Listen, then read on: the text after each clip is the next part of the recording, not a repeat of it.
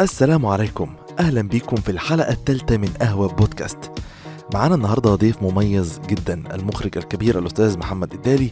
هيكون ضيف حلقتنا النهاردة. هنتكلم معاه في مواضيع كتير جدا آه، خاصة بيه شخصيا آه، تطوره في المجال إزاي دخل مجال الإخراج وبعد كده هنتكلم عن شوية حاجات خاصة بالأنيميشن والتعليق الصوتي برضه طبعا مش عايز أفكركم إن تقدروا تسمعوا البودكاست بتاعنا على جميع المنصات الصوتية وهتلاقوا كل الروابط طبعا لو أنت بتتابعنا على اليوتيوب في ال description أسفل الفيديو. ما تنساش تعمل subscribe لينا على المنصات الصوتية أو على اليوتيوب عشان يوصلك جديد حلقاتنا أول ما تنزل على طول. وطبعا لو بتسمعنا على المنصات الصوتية ما تنساش تعمل لنا rate كويس عشان البودكاست يبدأ يتشاف أكتر ويبدأ يتابعنا جمهور أكبر. معكم أحمد نجار من قهوة بودكاست. هنطلع فاصل بسيط ونبدأ حلقتنا. أنتوا بتسمعوا قهوة بودكاست مع أحمد النجار وضيف الحلقة محمد الدالي. فقط وحصريا على جميع المنصات الصوتية وعلى اليوتيوب. السلام عليكم متابعينا الأعزاء متابعي قهوة بودكاست.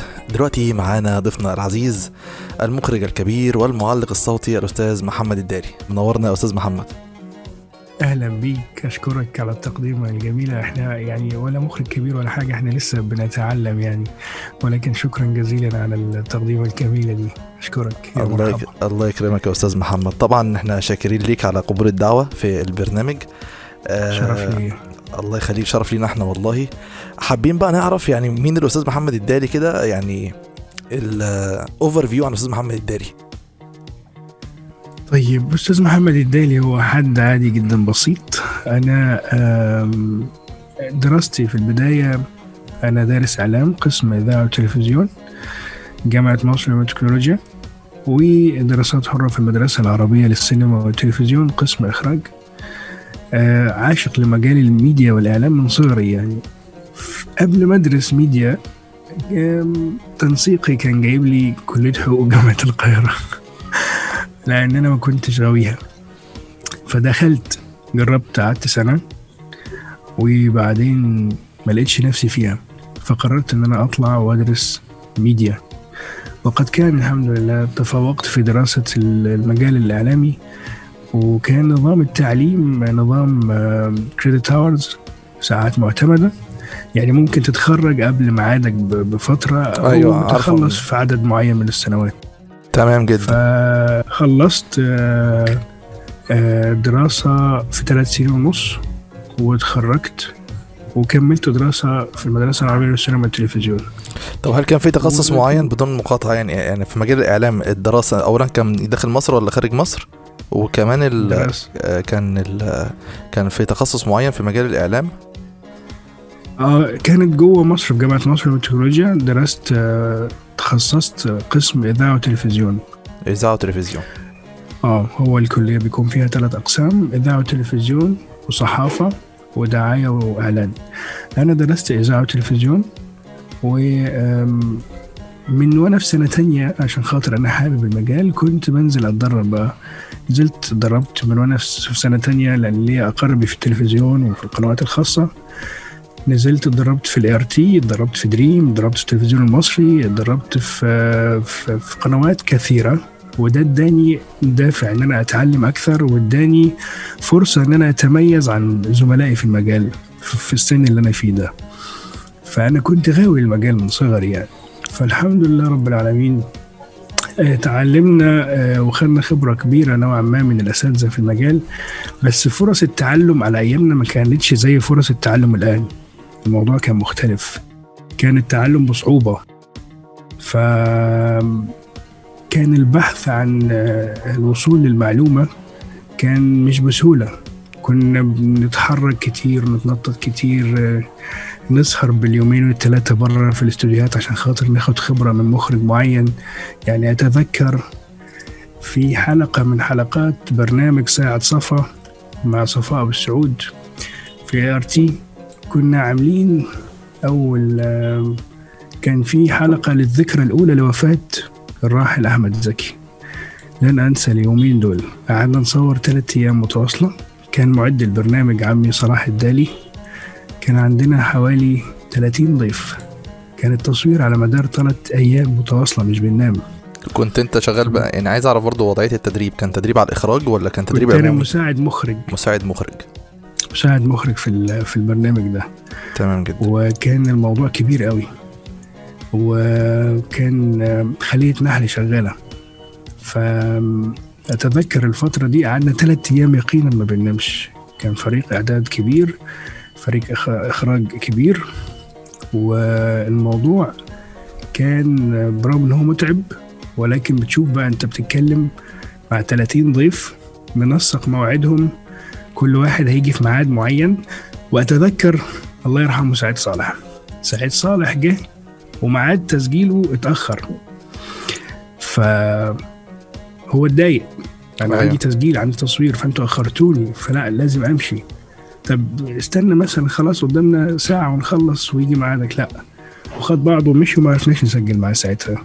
فالموضوع كان فيه آه، لود كبير جدا. ولكن برغم هو لود أنت بتحس بال- باللذة لما تعبك ومجهودك يبان في الآخر. أيوه نشوف الحلقة اتنشرت بقى وكده طبعا بتحس آه. بشعور تاني خالص يعني. فدي من ضمن الحاجات اللي إحنا كنا بنعاني منها يعني لود التدريب وتقعد بدل كام يوم بره عشان تاخد خبرة وتتعلم.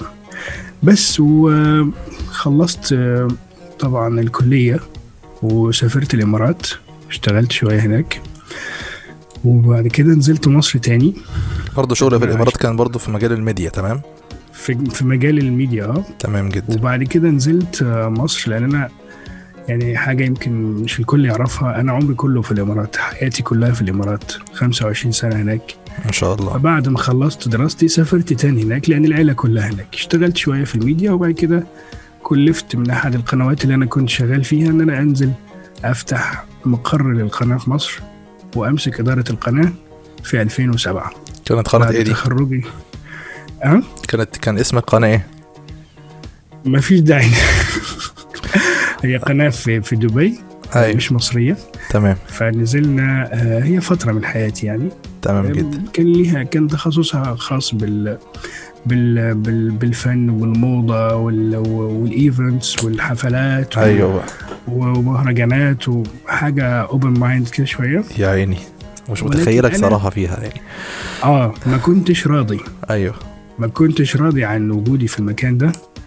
أنا من زمان ليا نظرة معينة في مجال الإعلام. مش عايز أقول ناقم ولكن ليا توجهات معينة. ما بحبش الانفتاح بزيادة. أيوه ما أيوه بحبش التجاوزات. أه ولكن كانت مرحلة في الحياة. بس دعيت ربنا إن ربنا يكرمني واشتغل في مجال إعلام ديني. كان أيوه حلمي من زمان. بيبقى مريح في التعامل أصلا. جدا جدا جدا. كان حلمي من زمان. وبالأخص أنا يعني كنت في مجال الفن. كل النجوم اللي يخطروا على بالك. أجريت معاهم لقاءات تقابلت معاهم أه، حضرت ميكنج خاص بأعمالهم. لأن في فترة من فترات حياتي في في المكان ده كنت أه، مراسل فني وعملت لا يقل عن 2500 لقاء فني مع كبار النجوم في الوطن العربي من أول عادل إمام لغيره. ما شاء الله. وشفت الدنيا مفتوحة إزاي قدامي. وشفت المجال وشفت الناس على طبيعتها وشفت الناس على حقيقتها. الفنانين اللي إحنا بنشوفهم على الشاشة لما تقابلهم في الواقع مش هو اللي انت شايفه على الشاشة. صح. الموضوع مختلف شخصية مختلفة. ممكن تشوفه سخي لكن على الطبيعة ده مش سخي خالص بخيل. أيوه. ممكن تشوفه ظاهر قدامك أخلاقه عالية لكن في الواقع يتجاوز يتجاوز كثيرا. فلقيت عالم مغلف. ما حبيتوش ما ارتحتلوش. ففضلت أقاوم لحد ما لا قررت أنا مش قادر أكمل في ده. مش قادر أكمل في المجال ده الفن وال المنطقة دي مش بتاعتك لقيت المنطقة دي مش مرتاح فيها. لا مش حاببها خالص. أيوة. إن أنا كنت ناجح فيها بس مش حاببها. يعني مش حاببها مطلقا. يعني. يعني كنت أي لقاء فني اجريه مع أي حد من النجوم كان يقف يزبهل لي كده يقول كلامك جميل أسلوبك راقي أنا مرتاح إن أنا أسجل معاك. فبقينا لما نلتقي مع أي حد من النجوم مسجلين معاه قبل كده أشوفه في أي event تاني أو أي كواليس أو أي making هو خلاص افتكرني عرفني. فكان ليا أسلوب معين في الحديث مع النجوم أخليه يديني كل الإجابات اللي أنا عايزها. تميزت في النقطة دي لكني مش راضي يعني مش راضي مطلقا. لحد ما قررت في لحظة أنا عايز أنطلق في مجال الميديا أعمل حاجة أخدم بيها اللي حواليا أعمل حاجة أخدم بيها ربنا أعمل حاجة ربنا يكون راضي عنها. فدعيت ربنا إن ربنا يكرمني في الحتة دي. جت الانطلاقة أعتقد في 2000 2013 2014 الأول بس أعتقد. قبل ما نروح للانطلاقه أنت خدت خطوة بقى إن أنت تسيب القناة إزاي؟ يعني خلاص أنت. يعني القرار جه إزاي بقى؟ هو خ... أنا يعني حاولت أكثر من مرة إن أنا أنفصل ولكن الظروف لم تتيح لي ذلك ولكن كنت بسعى إن أنا أتواجد أو أروح مكان كويس بعيد عن مجال الفن. ونويت فالانطلاقة جت إزاي بقى في الفترة دي؟ في حكمة بتقول لك من صدق الله صدقه. يعني لو انت صدقت النية مع ربنا انك عايز تعمل حاجة معينة وصادق ربنا هيصدق ال- الوعد. فاهمني؟ يعني مثلا واحد بيدخن يا رب أنا عايز أبطل تدخين. خلاص انت قلت الكلام ده خلاص بطل. ابعد عن السجاير. لكن مش تقعد تشرب لي سجارة وتريح وترجع تاني. كده انت ما نويتش بجد. فمقصد الكلام نويت نية فعلا وكانت الانطلاقة بقى في مرة من المرات. كنت في آه، صلاة الجمعة وشفت آه، خطيب بيخطب وكان بيصف وصف النبي صلى الله عليه وسلم. فأول مرة أسمع الوصف بالشكل ده حبيته قوي حبيته قوي يعني تخيلت إن النبي قدامي. فجيت بعد الصلاة قلت له يا شيخنا أنا عجبني أسلوبك.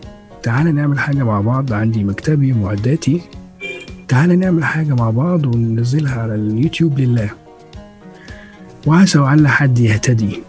عسى وعل تفيد حد. سبحان الله. عملنا سبع حلقات وسميناهم خير الكلام. كان بيطلع يتكلم كده كأنه دردشة يعني. لسه موجودين الحلقات دي؟ موجودين أعتقد على اليوتيوب. اسمهم خ- خير إيه؟ خير الكلام. عشان الناس برضو اللي بتسمعنا لو حب لو حد حابب يسمعهم يعني.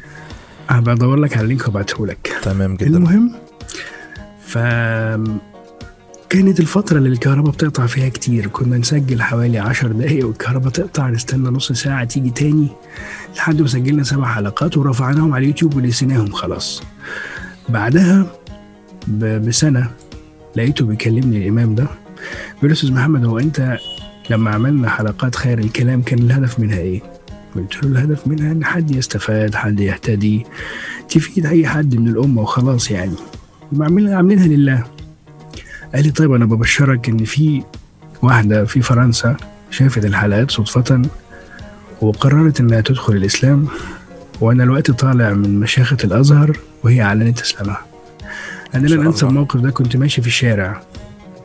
من من من الذهول والفرحة كنت عمال فرحان ويعني إيه يعني مبسوط وعمال أزعق كده فبقول له طيب سؤال يا شيخي آه مكافئ يعني ربنا يعني هيجازيني إزاي بالموضوع ده؟ عشان إحنا كنا سبب إن حد يدخل الإسلام.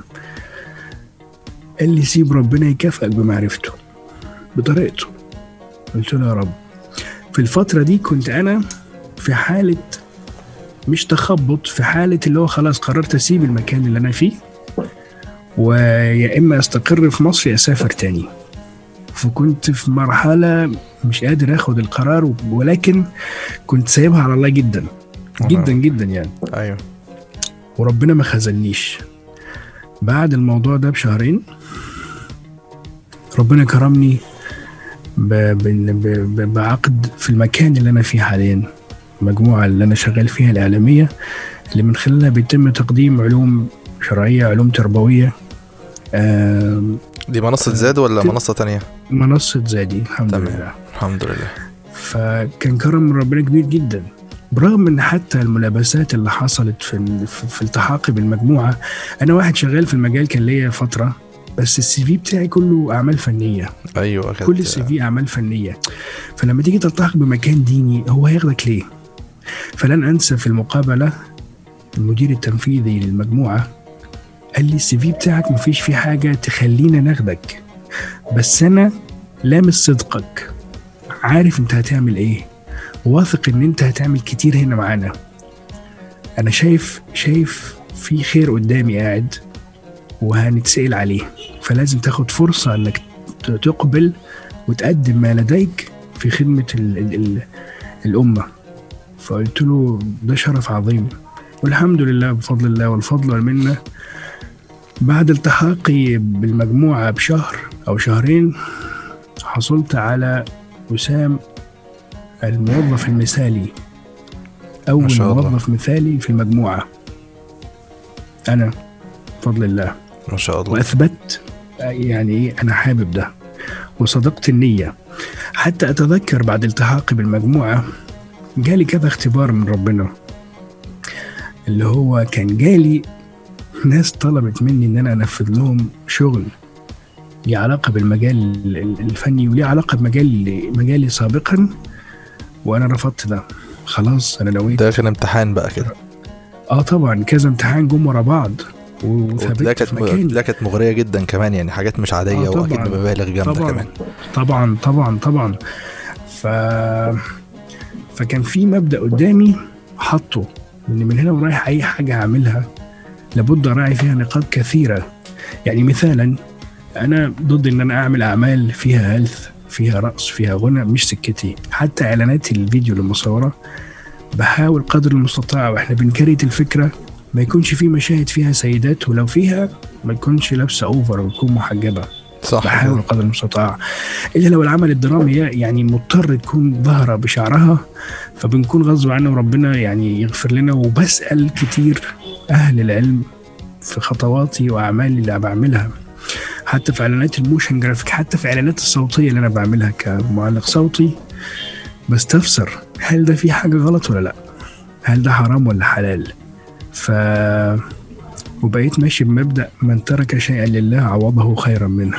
صح الحمد جدا، لله ما في الله. مرة أترك حاجة أظن فيها إن هي مش كويسة إلا ولازم ربنا يعوضني خير خير كتير عنها يعني. فالحمد لله والفضل والمنة آه، ده ملخص سريع. عن يعني حياتي في مجال الميديا وانتقالي من مجال الفني إلى مجال التربوي أو التعليمي. تخصصنا في التعليم الإلكتروني تخصصنا في المنصات التعليمية وإزاي تخدم اللي حواليك وتقدم له علوم مفيدة تفيد الأمة. وأنت قاعد كده في أمان الله عداد حسنات شغال. صح، فعلا. يعني. فعلا. بس ده سريعا يعني. دلوقتي- طبعا آه حاجات كمل. كتيرة في المنتصف وتفاصيل أخرى يعني أنا أنا أظن إن حياتي كان فيها انطلاقة جديدة من 2015 من بداية انطلاقي وارتباطي ب- بمجموعة زاد كان تبدل في حياتي المهنية وحياتي آه، العملية والعلمية لأن ضفت لتخصصي علوم أخرى حاليا آه، أنا متفوق فيها عن عن عن عن عن مجالي الأساسي كمخرج. كويس جدا إزاي؟ ما شاء الله. نتطرق ليها مع بعض في الحكي تمام دلوقتي إحنا مثلا لو عايزين نتكلم بقى عن آه، منطقة الإخراج تمام؟ إحنا كده خدنا آه. overview سريع عن آه، من هو محمد الداري. دلوقتي بقى لو هنتكلم آه. عن الإخراج آه مين هو المخرج؟ عشان برضو في ناس ما بتبقاش عارفة المخرج ده وظيفته إيه. طيب المخرج هو يعني لو جينا اتكلمنا من البداية في الوقت الحالي للأسف الشديد كلمة مخرج بقت تطلق على حيالله حد أي حد وقف ورا كاميرا قال لك أنا مخرج. موضوع الأكاديمية في المجال يعني إنك تكون أكاديمي وعلمي ودارس ده بحبه جدا في التخصص. آه وده اللي خلاني لما طلعت من حقوق ودرست إعلام واحتكيت بالسوق لك أن تتخيل إن أنا مش عايز أقول ندمت إن أنا درست إعلام. ليه؟ لقيت كل اللي شغالين في المجال مش دارسين إعلام. صح. يعني أنا رحت درست والدي صرف عليا مبالغ وكورسات وسفر وتدريب عشان أطلع في الآخر ألاقي صديق ليا. خريج تجارة خريج حقوق خريج آداب خريج هندسة تنساناش برضو وشغال في المجال. واغلبهم هندسة. اللي هو لا أنا شايف أي حاجة. قيمة شايف إن قيمة الهندسة أعلى من قيمة الإعلام. شايف إن قيمة الصيدلة والطب أعلى من قيمة الإعلام. بستعجب على الناس اللي بتسيب تخصصها في مجال الهندسة أو مجال الطب أو الصيدلة ويشتغل في مجال الإعلام والميديا. أنت إزاي بتعمل كده؟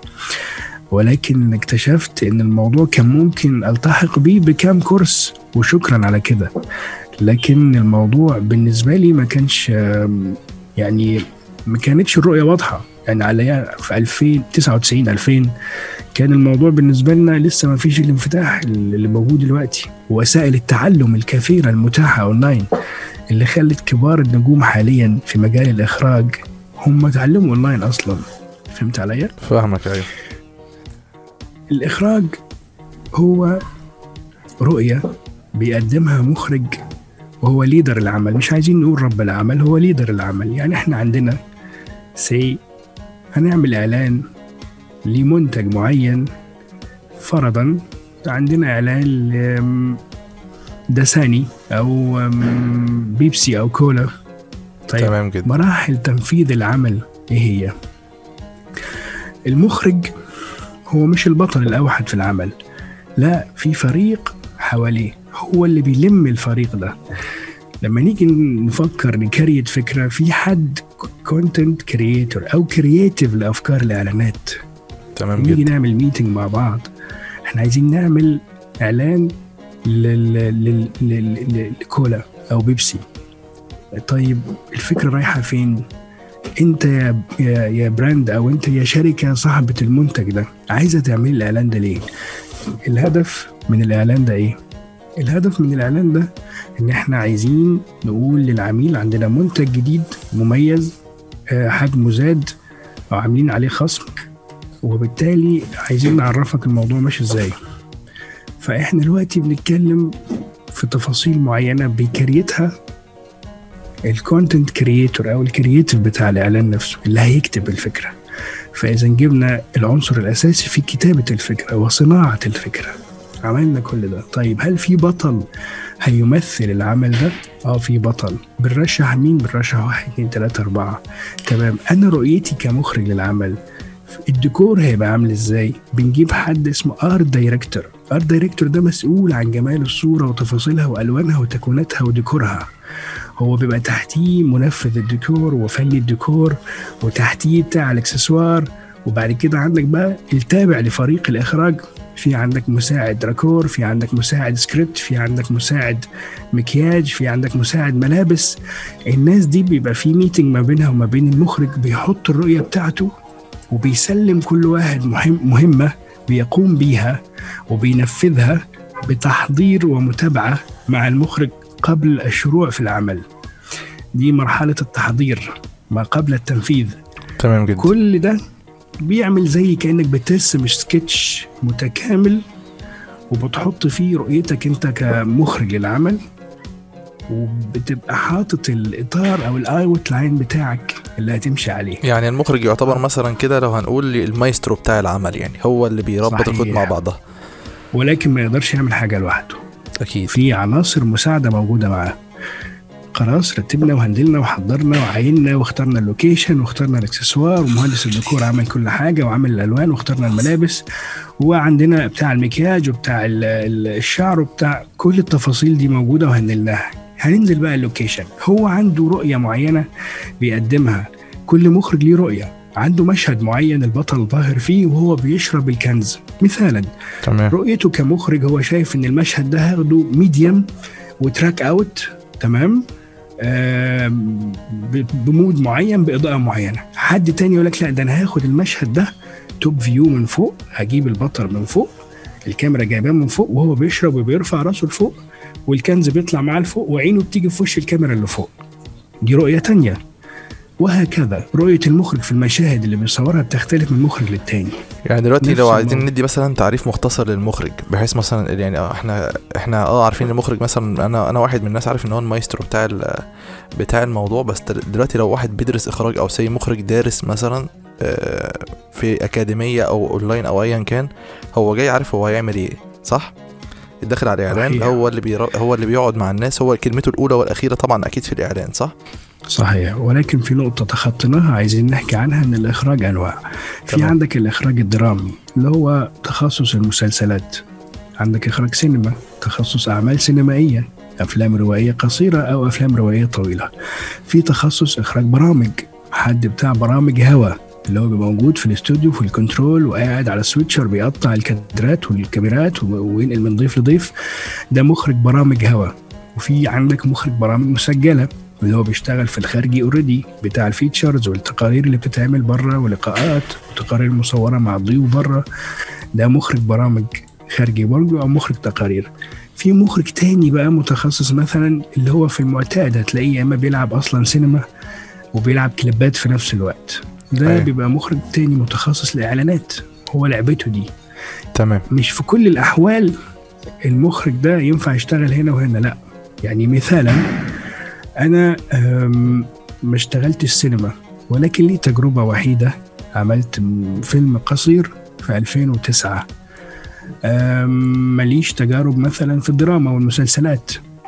هل هتقيس خبرتي أنا آه، زي خبرة حد متعمق في الموضوع في موضوع الدراما والمسلسلات؟ لا مطلقا. فكل واحد ليه تخصصه. هو تخصص في شكل معين من أشكال الإخراج. ودي لعبته.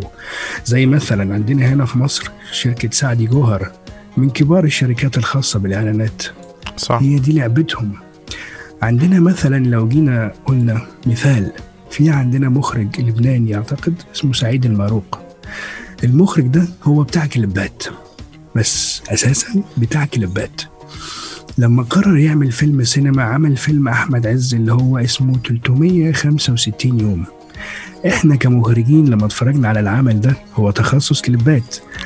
نظرنا للعمل السينمائي ده كأننا بنتفرج على video clip مطول. تفاصيل الألوان والكادرات وال slow motion اللي لعبه كان حالة مميزة وجميلة جدا. هو لعبته كليبات أصلا. فلما قرر يعمل فيلم سينما طويل حط بصمته كمخرج كليبات في العمل ده. أيوه فبقيت تشوف أعماله تعرف. إن هو يعني حتى لو أيوة. ما كانش هو قال لكم إن هو مثلا say أنت هتشوف آه ده ده شغل فلان بس مين اللي تفوق في المدرسة دي؟ آه أستاذنا يوسف شاهين. يوسف شاهين تتفرج على أي فيلم من غير ما تعرف إن هو إخراجه هو هتقول إن ده فيلم يوسف شاهين. يوسف شاهين- عمل له مدرسة خاصة بيه. عمل له علم بتاعه هو. أي نعم أغلب الأفلام اللي بيعملها كان بيناقش فيها آه، حالات خاصة بيه هو ومشاكل. ودي من ضمن سلبيات السيناريو.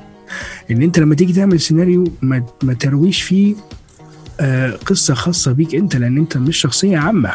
لكن لو هتيجي تروي لي قصة لنجيب محفوظ هتروي لي قصة عن بطل وزعيم ومناضل سياسي هنهتم. لكن لما تيجي تكتب قصة يا سيناريست بتناقش فيها مشكلة خاصة بيك أنت أنا كمشاهد مش ههتم بيها لأن أنت بالنسبة لي شخصية مبهمة. يعني من مصادر آه، آه، كتابة السيناريو بعض المواقف العامة الحياتية اللي موجودة للعامة مش مواقفك الخاصة إلا لو مشكلتك الخاصة تحولت وأصبحت مشكلة عامة ومشكلة رأي عام ساعتها الجمهور هيهتم بيها وينظر إليها بعين اهتمام. فكانت مشكلة يوسف شاهين هو دايما وأبدا بيناقش قضايا خاصة بيه في أفلامه ولكن ليه مدرسته؟ ليه مدرسته؟ في اللي كان بيحبها ويتقبلها وفي اللي ما كانش بيتقبلها. كان بتعتمد مدرسة يوسف شاهين على الواقعية في التمثيل. اللي هو انت شايف الناس ما بتمثلش أصلا. أيوه. يعني بيتعامل معاك بواقعية شديدة. مشهد قدامك كأنه موجود في حياتك عادي جدا مش بيمثل ولا الناس اللي معاه بتمثل. كانت بتأدي يقينا كأنه عادي قاعد يعني في البيت حياة عادية. لأن في حاجات في التمثيل بنعملها أو بيعملوها الممثلين عشان يوصل العمل الدرامي لحالة معينة فمضطر يأدي بالشكل ده. لكن يوسف شاهين ما كانش كده مطلقا يعني. فيوسف شاهين كان ليه مدرسة خاصة بيه. اللي طلع من تحت جناحه جناحه خالد يوسف. خالد يوسف أستاذ وشاطر ولكن ليه مدرسة تانية بتاعته هو. بس أنا مشكلتي على خالد يوسف إن هو لا يؤمن بال- بالنظ... ب- بالرمزية في العمل. يعني إيه؟ يعني كان بيعتمد اعتماد كلي على المشاهد الجارحة أيوه. كان يحب يفصل قوي. ده مؤذي لي أنا كمشاهد. مؤذي لمشاعر اللي بيشاهدوا. كان ممكن تعتمد على الرمزية زي أفلام زمان. مش محتاج إن أنا أجيب تفاصيل بزيادة أجرح بيها المشاعر وأجيب مشاهد خارجة عشان خاطر أشد عين المشاهد. مش محتاج. لكن خالد يوسف كان بيعمل كده. فنرجع تاني لمرجوع. إن كل مخرج ليه مدرسة خاصة بيه وليه رؤيته الخاصة بيه. بي بينفذها في العمل. فده اللي بيميز كل واحد عن التاني. وأصبح على الساحة حاليا منتشر كتير قوي من مخرجين الشباب وأثبتوا نفسهم ليه؟ لأن هم اتعلموا بره سمعوا بره كتير تابعوا أعمال بره كتير. وخلينا متفقين إن الأعمال السينمائية والدرامية في هوليوود بره مختلفة تماما. حتى بوليود في الهند مختلفة تماما وبنتعلم منهم حاجات كتير قوي. فهم تفوقوا في حاجات كثيرة. ومؤخرا أصبح الناس بتسعى أو المخرجين بيسعوا إن هم يوصلوا لخبرة هوليوود يوصلوا لدماغ هوليوود فعلا ممثلين ومخرجين وناس كتير دلوقتي بتحلم فعلا بالعالمية. صحيح محدش بقى باصص محليه نهائيا دلوقتي. صحيح صحيح. ده اللي حاصل مؤخرا يعني. وده شيء كويس صراحة يعني. يعني أنا شايف ده شيء كويس إن إحنا نطلع بالمستوى. صحيح. يعني بقينا بنشوف حاجات فعلا ممكن تكون انتاجيا قليلة بس فنيا عالية جدا. عندنا عقول كتير حلوة هنا. آه بس مش مستغلة للأسف يعني. صحيح. بيسعوا ان هم يطلعوا الطاقات الموجودة قدر المستطاع واللي بيساعد على تنفيذ رؤية معينة. للمخرج هو الإنتاج نفسه. المنتج أو الإنتاج لما يكون سخي لا يبخل على العمل فبيؤدي لنجاح العمل. وده بنشوفه فعلا يقينا في أفلام كثيرة ظهرت على الساحة مؤخرا وكذلك الأعمال الدرامية. الموضوع بدأ يظهر آه إمكانيات الناس اللي معاك. مهما كان أعمار الطاقات البشرية اللي معاك بيقدموا حاجات كويسة جدا صراحة يعني. تمام جدا. بس. دلوقتي بقى لو حبينا نتكلم عن الإعلانات اللي هو بقى التخصص بقى تمام؟ آه مجال الإعلانات أنت شايفه عامل إزاي في مصر؟ لا بص هو مجال الإعلانات مجال كبير جدا ولكن المنافسة بقت شرسة جدا. العميل بقى يدور على التوفير. إلا من رحم ربي في عملاء يكونوا مؤمنين إن إحنا محتاجين نصرف عشان نطلع جودة كويسة. أنا ضد ال ضد ال low cost. ما بعرفش أشتغل والميزانية مخنوقة مني. وفي نفس الوقت لما أجي أنفذ إعلان ل client بدور على المصلحة ليه والتوفير ليه. ولكن وفر لي المعدات المطلوبة وفر لي الميزانية المطلوبة عشان نعمل حاجة كويسة. والعميل بمجرد ما يطمن التعامل معاك بيكرر التجربة. لو وصل لمرحلة إن هو شايف ال media production اللي قدامه أو شايف المخرج اللي قدامه إن هو خايف على المنتج بتاعه وبيتعامل معاه وكأنه هو منتجه يقينا هيكرر التعامل معاك وهيسلم لك كل الرايات فسوق الإعلانات اليومين دول المنافسة فيه بقت شرسة في كل التخصصات سواء جينا قلنا يعني أول تخصص بيعاني هو تخصص ال motion graphic وبيصب على باقي التخصصات اللي بتساعد على ظهور الإعلان. يعني لو جينا قلنا إعلان motion graphic عشان يتعمل في عندنا مرحلة كتابة الإعلان مرحلة التعليق الصوتي مرحلة الرسم مرحلة التحريك. دي أربع مراحل وأربع عمدان مهمة جدا عشان العمل يظهر. فأصبحت المنافسة إن في شباب دخلاء جداد في المجال لما يكون سعر فيديو motion graphic س start من 10000 جنيه يجي واحد يقول لك أنا هعمله ب 1000 جنيه. كده هو يعني يعني ضربك تماما وأثر يعني يقينا على كل التيم اللي شغال معاك. العميل ما عندوش دراية.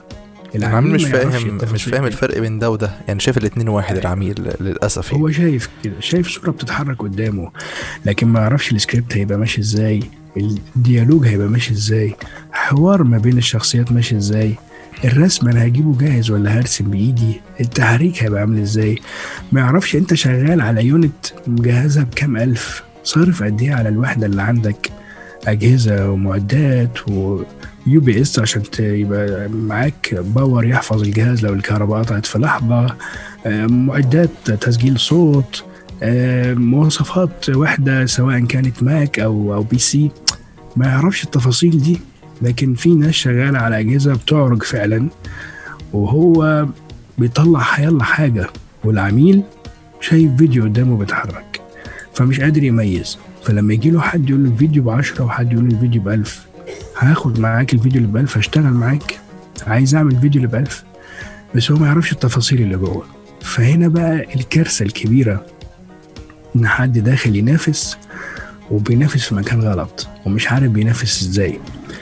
ورغم ذلك في عملاء بتقدر الموضوع ده وعارفة كويس المجهود المبذول إزاي. وعارفة كويس إن هتعامل مع اللي سعره 10 قروش وفي نفس الوقت هيديني جودة أعلى من التاني. فخلاص هو مطمن في التعامل في النقطة دي مع الشخص ده. ولكن يظل المنافسة شرسة. وبيعتمد شغلنا إحنا كمنفذين للخدمات على قاعدة العملاء القدماء إن كل حد بيبلغ غيره. أنا تعاملت مع دالي media production فأنصحكم بالتعامل معه. أهم حاجة المصداقية. العميل لما يجي يتعامل معك كمنفذ خدمة هو قلقان منك لأن اتلسع قبل كده من حد تاني. فلابد أي مقدم خدمة freelancer يعتبر نفسه سفير عن كل زملائه في المجال وبيقدم واجهة حسنة وبيقدم سمعة طيبة عشان نصحح المفاهيم الخطأ. دي وجهة نظري. صح. ولذلك صح. لأن للأسف أم. برضه بشوف حاجة بدون مقاطعة يعني. أنا آسف. ال- العميل لما بيجي يكلم حد زي مثلا فريلانس ويقول له أنا سعرك مش عارف إيه الكلام ده كله آه عايزين برضه شباب يعني بواقع تجربة يعني. أنت لما تقلل سعرك أو الكلام ده كله أو في آه في عميل مش مش مش فاهم مش فاهم هو بيعمل إيه. يعني شايف إن الصوت ده زي الصوت ده إن الفيديو ده هو ده. آه أنا بقى كدوري كدوري حتى مثلا سي يا عم أنا ده مثلا تمني مليون جنيه للدقيقة. مهم. بس بفهمه ليه مليون جنيه للدقيقة. والله اقتنع ماشي ما. اقتنعش. هيقتنع هيقتنع بس للأسف بقى بيجي يخش في مرحلة إنه يتعامل مع حد بسعر قليل. فيلاقي. خد فكرة عامة شركات التسويق والميديا دول نصابين. آه تعالى هنجيب. لك وهنعمل لك ومش عارف إيه. ففعلا بيبقى داخل يتعامل مع الواحد على إنه يعني داخل يتعامل مع اسرائيلي مش مع فعايز اللي يطمنه فعلا. اللي يديله. أمان يعني. ما تخافش ده إحنا إحنا حلوين ما, ما تقلقش. التانيين دول صحيح. يعني ده الجانب الوحش. أنت خبطت في الوحش الأول ده ده نصيبك يعني. كلام سليم. ولذلك زي ما بقول لك إن أنت لابد إن أنت تكون واجهة. وبعدين لما تيجي تقبل بالتعامل مع عميل بسعر قليل بتدي فرصة للعميل إن هو يقلل من شأنك أمامه. بمعنى هتلاقيه بيأمر وبينهي وشايفك إن هو عادي يديني تعديل دلوقتي يعدل ويهد شغلك بعد ما تعبت عادي. لا ده طالما قبل إن هو يشتغل معايا بسعر قليل يبقى هو محتاج إنه يشتغل ومحتاج الفلوس فأنا هتأمر براحتي. في عملاء كده. كتير كده. ولذلك أغلب المشاكل اللي إحنا بنواجهها وبنحاول نحلها مع بعض الزملاء أنا اشتغلت ونفذت ولكن العميل ما ادانيش فلوسي أو آه، وسيط الخدمة ما ادانيش فلوسي. طب أنا أعمل إيه؟ لأن أنت ما اتفقتش من البداية. لابد الاتفاق من البداية. في rules بنمشي عليها إحنا ك freelancer لأن إحنا ما عندناش حاجة تحكم السوق. للأسف الشديد هو مش بيتعامل مع شركة هو بيتعامل مع شخص. فمش قادر يحكم الموضوع مش قادر يعمل control عليه. لذلك لابد الاتفاق من البداية. نتفق ن handle الدنيا. طريقة الدفع بالشكل الفلاني. أضمن حقي وحق العميل. ما نفذتش حاجة غير لما أكون ضامن فلوسي معايا. أنا ما أعرفش العميل إلا لو في تعامل سابق وسمعة العميل معروفة. خلاص معروف وده موصي. ولذلك في بعض مواقع ال freelancer بيبقى فيه توصيات. إن حد من العملاء عامل كروت توصية لمنفذ الخدمة. س النجار النجار هو بيأدي خدمة motion graphic أو خدمة تعليق صوتي وأنا تعاملت معاه كعميل وبنصح الناس تتعامل معاه. دي بقى اسمها كروت توصية. وبالتالي تقدر تتعامل وأنت واثق فيه. خلاص سمعته طيبة. نفس الموضوع ده بنحاول نسعى له في المجال. ولكن ملوش ملوش رابطة ملوش إحكام يقينا آه، بشكل ظاهر.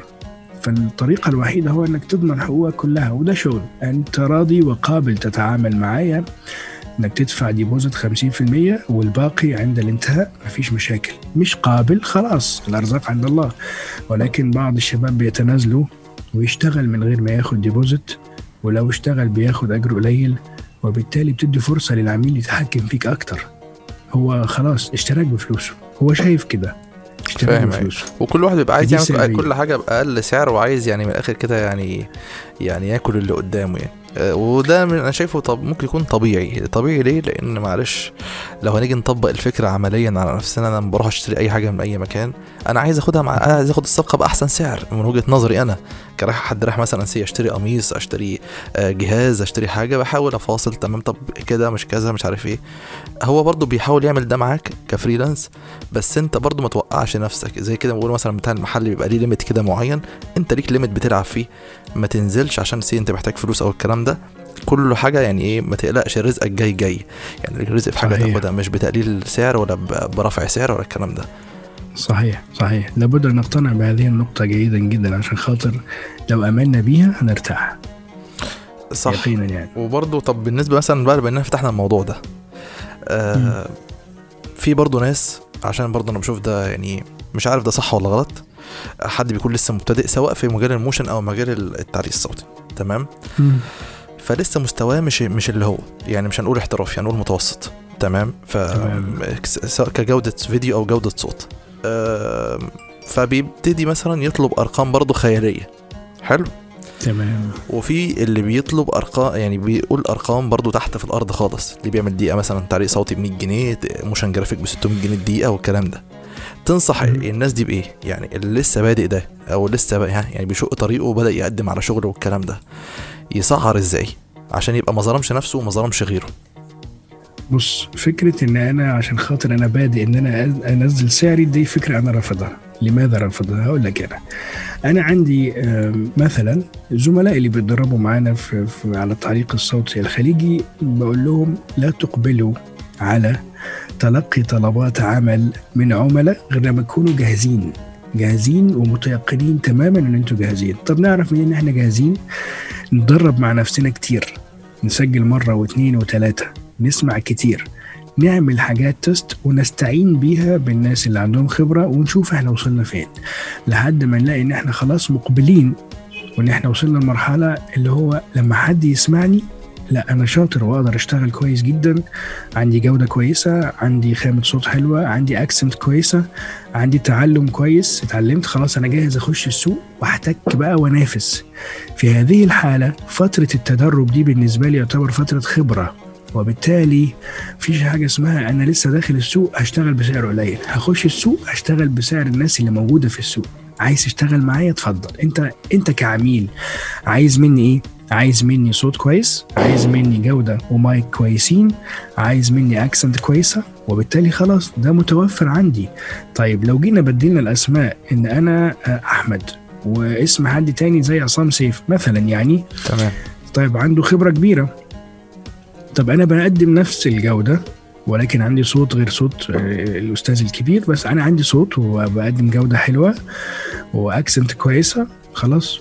أنا يبقى أنا لازم آخد السعر اللي هو المتعارف عليه. مفيش حاجة اسمها أنا عشان بادئ يبقى أنا أقدم سعر قليل. لا نفس الوضع نفس الوضع في مجال ال motion graphic.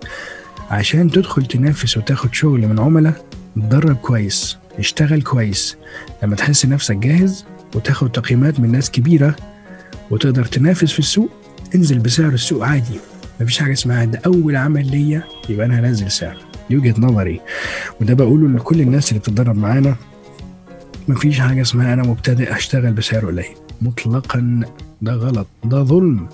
لأن هو أنت كده كده العميل عايز ينفذ الشغل وهيعمله فمش محتاج إنك تقول أنا آه، لسه بادئ. طب ما هو ممكن يعني مثلا ممكن يجي حد يقول لي طب العميل هيقول لي عايز شغلك. وريني شغلك الرسمي. أنا ما عنديش شغل رسمي أعمل إيه؟ كنت قلت برضه في أحد ال events ات إزاي نعمل حاجة وكأني أنا أول حد أعملها ومش كفر لإعلانات سابقة لناس تانية. بمنتهى البساطة إعلانات أو الشركات والبنوك وشركات العقارات موجودة كتير على السوشيال ميديا إعلانات المكتوبة كبوستات. ممكن آخد البوست ده أحوله بأسلوبي أنا بطريقة صوتية وأقول الإعلان بأداء صوتي من إخراجي أنا الفني وأعمل له مكساج كويس وأنزله. يبقى الإعلان ده محدش عمله قبلي. صح اعلان جدا بصوتي أنا. وممكن أبعته هدية للشركة والشركة تقبله. ودي وسيلة من وسائل التسويق وقلت للزملاء عليها إنك تشوف إعلانات مكتوبة أو إعلانات مطبوعة وأنت تحولها بصوتك. وبعتها للشركة هدية. هيقبلوها منك ويسعدوا بيها. وممكن تفتح شغل معاهم بالشكل ده. بالتالي أنا عملت عمل أنا أول واحد عامله ويعتبر رسمي بغض النظر تقاضيت ماليات ولا لأ. بس أنا عامل الإعلان ده صوتي أنا. هنعمل إعلان واثنين وثلاثة وشكل واثنين وثلاثة وأكسنت واثنين وثلاثة. ويا سلام لو أنا بعمل إنجليش أو بعمل لهجة غير اللهجة الأم بتاعتي هيديني فرصة أكبر إن أنا أخش أنافس في السوق. وعشان كده بنقول لما نكون جاهزين ننزل ننافس. كده عملنا يعتبر أعمال رسمية. اتفضل اسمع يا عميل ولو عايزني بسعري أنا جاهز. أو أنا جاهز خلاص. دي وجهة نظري. ونقيس ذلك على باقي التخصصات. باقي التخصصات. motion graphic رسم كتابة تعليق صوتي أي تخصص. درب نفسك بنفسك. كريت أفكار جديدة. مش معمولة قبل كده. حول نصوص مكتوبة لأداء صوتي. يبقى أنت عندك حاجة موجودة بتاعتك أنت. ويقينا هتصيب. يعني يقينا هتصيب. لازم حد من ال- ال- العملاء أو حد من الشركات أو الصفحات اللي أنت عملت لهم إعلان بصوتك. كتست لنفسك هيعجب. وفي ناس كتير في السوق على فكرة ما تعرفش يعني motion graphic ما تعرفش يعني تعليق صوتي. ما فعلا تعرفش التفاصيل دي فمحتاج اللي يعرفها. وشفت كتير قابلت عملاء كبار دكاترة دكاترة مشهورين ولكنه هو يعني دكتور ومليونير ولكنه هو قافل على الصومعة بتاعته وأنا مش فاضي يبص أصلا ولا يعرف أي حاجة آه. تاني يعني. مكتفي بال- بالعملاء بتوعي اللي بيجوا لي في المكان اللي أنا فيه والدنيا زحمة عندي ومش عايز أطور من نفسي. شكرا جزيلا مش عايز أكتر من كده. دي دماغه. فلما تيجي تقول له ده إحنا هنعمل لك كذا وفي صفحة هيتحط عليها الإعلان بشكل فلاني وتصميم وي وي. wow الموضوع ده إزاي؟ أنا ما أعرفوش. وده حصل معايا في مرة من المرات يعني. كنت في أحد معارض الاثاث وخد ال business card بتاعي وعمل scan QR code. قلت له اعمل scan لل QR code دوت. ففتح على صفحة تالي media production شاف الشغل. إيه ده؟ ده الشغل ده اسمه إيه؟ ده اسمه motion graphic ده إحنا عايزين نعمله. إحنا ما نعرفش بيتعمل إزاي. طب الشغل ده بكام؟ ب 10000 جنيه. ده أنا فاكر ب 1000 ولا مش عارف ب 500 جنيه وبتاع. لا مش بكده خالص. هو شايف حاجة حلوة قدام بس مش عارف هو إيه ده. ومش فاهم برضه إز- إزاي عمليه الإنتاج م- يعني مش فاهم. مم. أيوه. وهو م- قد يكون مليونير. يعني عنده شركة أثاث كبيرة. طيب. لكن مش فاهم. ومؤخرا أصبح بعض الشركات بيبقى ليها social media marketing مسؤول عن الصفحة وإدارة الإعلانات الخاصة بيهم. ده business جديد موجود. وخلاص بقى موجود واقع قدامنا في كل التخصصات إلا من رحم ربي. فعلا قليل اللي ما عندوش حد ماسك له الصفحات بتاعته. قليل. لا ده في دلوقتي شركات بتعمل حتى يعني أنا شفت آخر حد كنت اتعاملت معاه يعني بدون قطع كلامك. كان كان كافيه تمام أو مكان يعني. آه. بيدرب حد يعني جاب موظف بيدربه عشان يبقى ماسك التسويق عنده يصور له ويمنتج له ويدير الصفحه والكلام ده براتب مش مش وحش فاهمني. بس يكون إنه يحط مسؤول تسويق أو حتى لو كان موظف واحد أو آه دلوقتي عنده فرع كويسة. هو عنده فرع لما يبقى عنده كذا فرع الموظف ده هيبقى مدير الفروع مثلا سي تسويقيا وفي كل فرع صحيح. عنده واحد هو بيستثمر فيه بس الناس صحيح. للأسف عايزين يعني الناس برضو توصل لها الفكرة دي الفكرة دي مهمة جدا يعني خلاص هي بقت واقع ومجبر. أنا عندي وجهة نظر أي business هتعمله لو لو جينا قسمنا رأس مالك لثلاث تلات تلت منهم وقد يتجاوز التلت لابد إنه يكون تلت من رأس المال يكون للحملات الإعلانية والتسويق وقسم التسويق. لأن قسم التسويق لو اشتغل صح هو اللي هيحرك قسم الإنتاج. فعلا. اعلانات هتعملها فلوس هتجيلك عملاء هيجولك هتقدر تنتج أكتر. وتنتشر بقى. فده مهم جدا تنتشر. ولذلك أنا يعني كثيرا بيصعب عليا بعض الناس اللي بتعمل مشاريع جديدة. ويفتحوا محلات ويفتحوا مطاعم بيعملوا الكلام ده دون حملات تسويقية ودون دراسة جدوى للموضوع نفسه وبالتالي بعد شهرين يقفل لأن هو ما عملش دراسة صحيحة مفيش للسوق تنظيم خالص يعني. آه آه، في في موضوع يعني آه، ده ده منتشر بكثرة يعني محل يفتح أو الشركة تفتح بعدها بشهرين تقفل هو ما هو فتح. وبعدين يعني يعني كان كان في آه، مث- مثال بيقوله لنا مديرنا في العمل انت عندك صفحة خاصة بيك. الصفحة ديت عليها عدد من الجمهور وانت مكتفي على العدد اللي موجود فمفيش بوستات تفاعلية موجودة. نزلت صورة عادية وشكرا على كده. طب إزاي أتفاعل معاهم؟ نفس فكرة لما يجي لك ضيف عندك البيت. بتجيب الضيف بتقدم له الأكل والشرب. بتسيبه ساكت ما بتتكلمش معاه لا بتتكلم معاه بتدردش معاه بتفتح معاه. مواضيع بتتناقش معاه. هو ده التفاعل اللي بيحصل على الصفحة. الناس اللي عندك على الصفحة وكأنهم ضيوف موجودين عندك في البيت لما بتنزل بوست تفاعلي وأسئلة رايحة جاية هو ده كأنك بتدردش مع ضيفك في البيت. فلا بد إنك تخلق حالة من التفاعل مع أعضاء صفحتك اللي موجودين عندك عشان يكونوا موجودين ومتابعين أول بأول. مش هينفع إن أنا جبت الضيف عندي قدمت له وجبة دسمه زي الفل. وقاعدين كلنا ما بنتكلمش هيخنق وهيتضايق هياخد بعضه ويمشي. مش هيكمل أكله أصلا. مش هيجي لك تاني. ممكن يمسح رقمك. نفس الفكرة. صفحات السوشيال ميديا. عندك ناس موجودة؟ يا فرحتي. طب وبعدين؟ لابد أن يكون هناك تفاعل مع الناس اللي موجودين على الصفحات دي. وبالتالي التفاعل ده هيخلق حالة من الشد والجذب والانتباه أكثر والانتظار إن أنا يجي لي دعوة تاني منك وأتابع أنت هتعمل إيه تاني المرة الجاية هنتكلم مع بعض في إيه هتستقبلني إزاي محضر لي إيه؟ فهمت عليا؟ ده مهم جدا ده مهم جدا لابد إن إحنا ناخد بالنا منه وده أحيانا بيفقدوا بعض الصفحات الكبيرة. أيوه لو جينا نتكلم كنت لسه هسألك سؤال في الحتة دي يعني. لو جينا مثلا. نشوف شركة زي شركة اتصالات أو بيبسي أو كوكاكولا كشركات البراندات الكبيرة يعني آه. كل أسبوعين بحملة إعلانية كبيرة بممثلين بدنيا بإعلان نازل بملايين مع إن هم مش ناقصين جمهور ولا ناقصين دعاية آه، ده بيكون ليه برضه؟ يعني عشان كان حد سأل سؤال زي هو- ده. هو ده اللي إحنا بنتكلم فيه. في ضيف موجود عندك. خلاص أنا واحد يعني أقول لك إيه زي مثلا إيه دوار العمدة. دوار العمدة الناس بتروح تقعد فيه بعد العشاء بالليل. ممكن مجموعة بيتكلموا مع بعض ومجموعة تانية بيتكلموا مع بعض ومجموعة ثالثه بيحكوا في موضوع ثالث خلاص هو جلسة ثمر يعني بيتثامروا سويا مع بعض ويحكوا ويدردشوا. خلاص هو في سمعة إن ده دوار العمدة الناس بتلتقي فيه خلاص.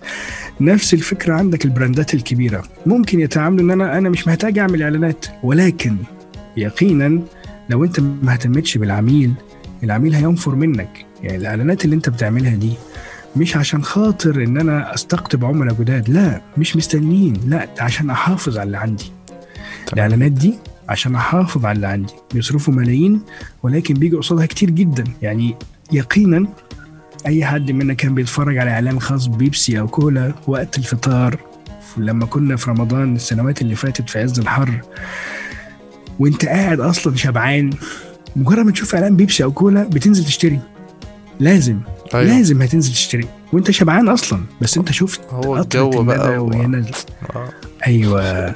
ممكن لو انت شفته وانت صايم لا ده أنا هفطر النهارده على كولا برغم إن في عصير في الثلاجه فاهم أنا آه. هفطر على كولا.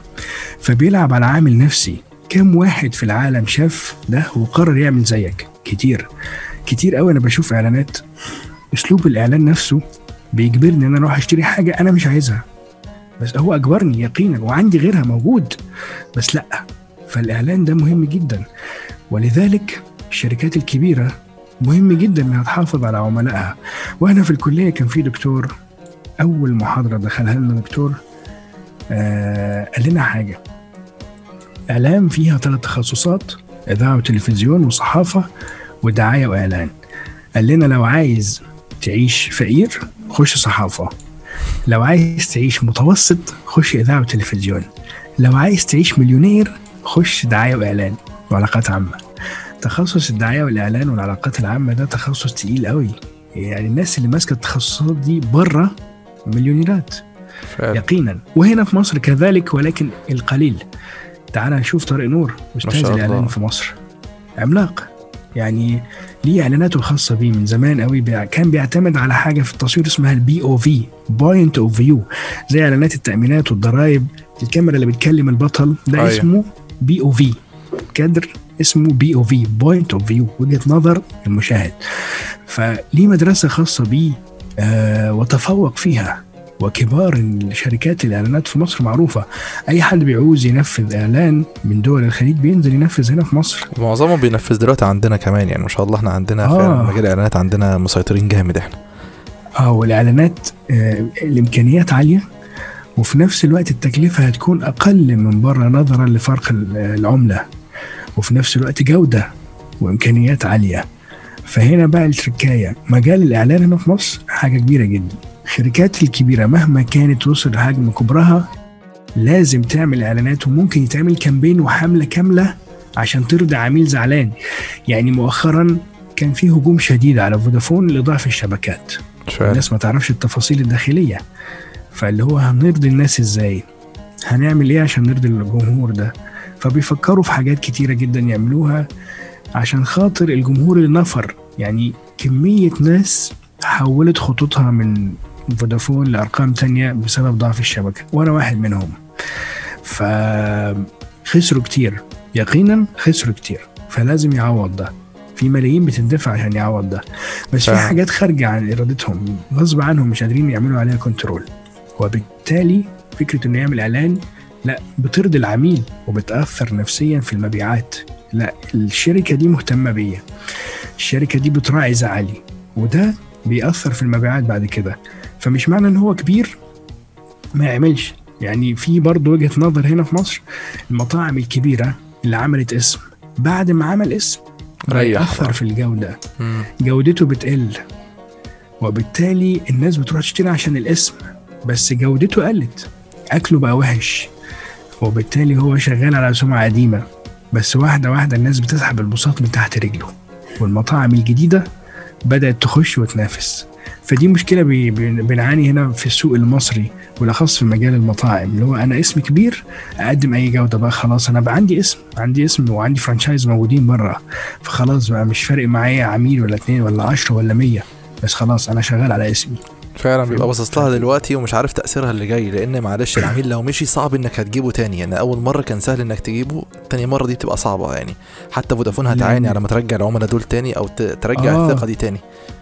صحيح. اتصالات سحبت البساط من تحت فودافون. أيوه. يقينا. اتصالات الآن سحبت البساط من تحت فودافون. فودافون آم، تأثرت سلبيا بشكل كبير الفترة الأخيرة. الشركة أصلا مخترقة يعني. أنت لو تيجي تبص كل شوية في فودافون يحصل مشكلة مثلا حوار فودافون كاش كذا مرة يحصل اختراقات لناس. وتتسرق معلش ما يبقاش في أمان. أنا كعميل لو مش حاسس بأمان حتى لو سايب 100 جنيه في حسابي واتاخدت مني أنا هزعل وأتضايق. هحول على طول من الشركة. فاهمني؟ صحيح صحيح. فكنا أصلا اللي يعني- حصل مؤخرا. آه ال control أصلا على موظفينها ودنيتها هي دي اللي هتنظم الدنيا وهتظبطها. الموظف هو اللي هيحببني في الحاجة دي. أو هينفرني من الشركة. أيوة. لما أكلم خدمة العملاء ويقفل في وشي خلاص أنا. هتعامل ليه مع الشركة.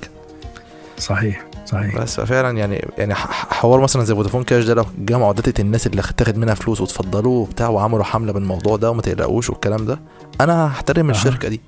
هفضل معاها تماما أنا مطمن. لو حصل لي حاجة هم هيجيبوها.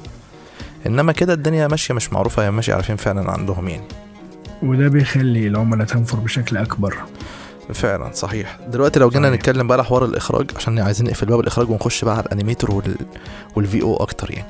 لو أنا. حد عايز أدرس إخراج هل في أماكن تمام. معينة ترشحها أو طرق معينة سواء أونلاين أو offline طبعا في عندنا تمام. أول حد قام بتوفير وسيلة التعلم المجانية أونلاين الدكتورة منى الصبان مؤسسة المدرسة العربية للسينما والتلفزيون من سنة 2004 أعتقد أو قبل ذلك آه، قدمت كل تخصصات السينما من البداية حتى النهاية. كتابة وإخراج وتصوير ومونتاج ورسوم متحركة وهندسة صوتية وإدارة إنتاج وإدارة location ومكياج و- و- وسيناريو. كل التخصصات اللي تخطر على بالك في مجال السينما قدمتها من خلال المدرسة العربية للسينما والتلفزيون. دراسة أونلاين مجانية تماما. تمام؟ ليهم موقع أو حاجة والدراسة- ولا؟ آه طبعا موجودة بقى لك بالموقع. عشان برضو الناس هنبقى آه. هحط لكم كل الروابط في ال description الناس اللي بتتابعنا على اليوتيوب يعني هنحط لكم الروابط كلها آه. ما تقلقوش يعني. آه. ودي أول حاجة أنا درست فيها جنب دراستي في الكلية كانت دراسة أونلاين. الموقع ده أنشئ من فترة طويلة جدا. آه، بتقدم لك الدراسة في كل تخصص وبتستشهد بمشاهد وسيناريوهات ومشاهد فيديو من أعمال درامية أو أعمال سينمائية قديمة. آه، أفلام أبيض وأسود آه، أفلام آم، ألوان ولكن كانت بتجيب كل حاجة تفصيليا كان مجهود متعوب عليه جدا جدا ولا زال حتى الآن. كويس جدا. كان المقبلين بكثرة على المدرسة آم، ناس من مصر ومن بره مصر. لحد ما سعت الدكتورة منى الصبان ربنا يديها العمر إن هي توثق الموضوع وتخلي الناس دي اللي درست اونلاين إزاي تحصل على شهادة.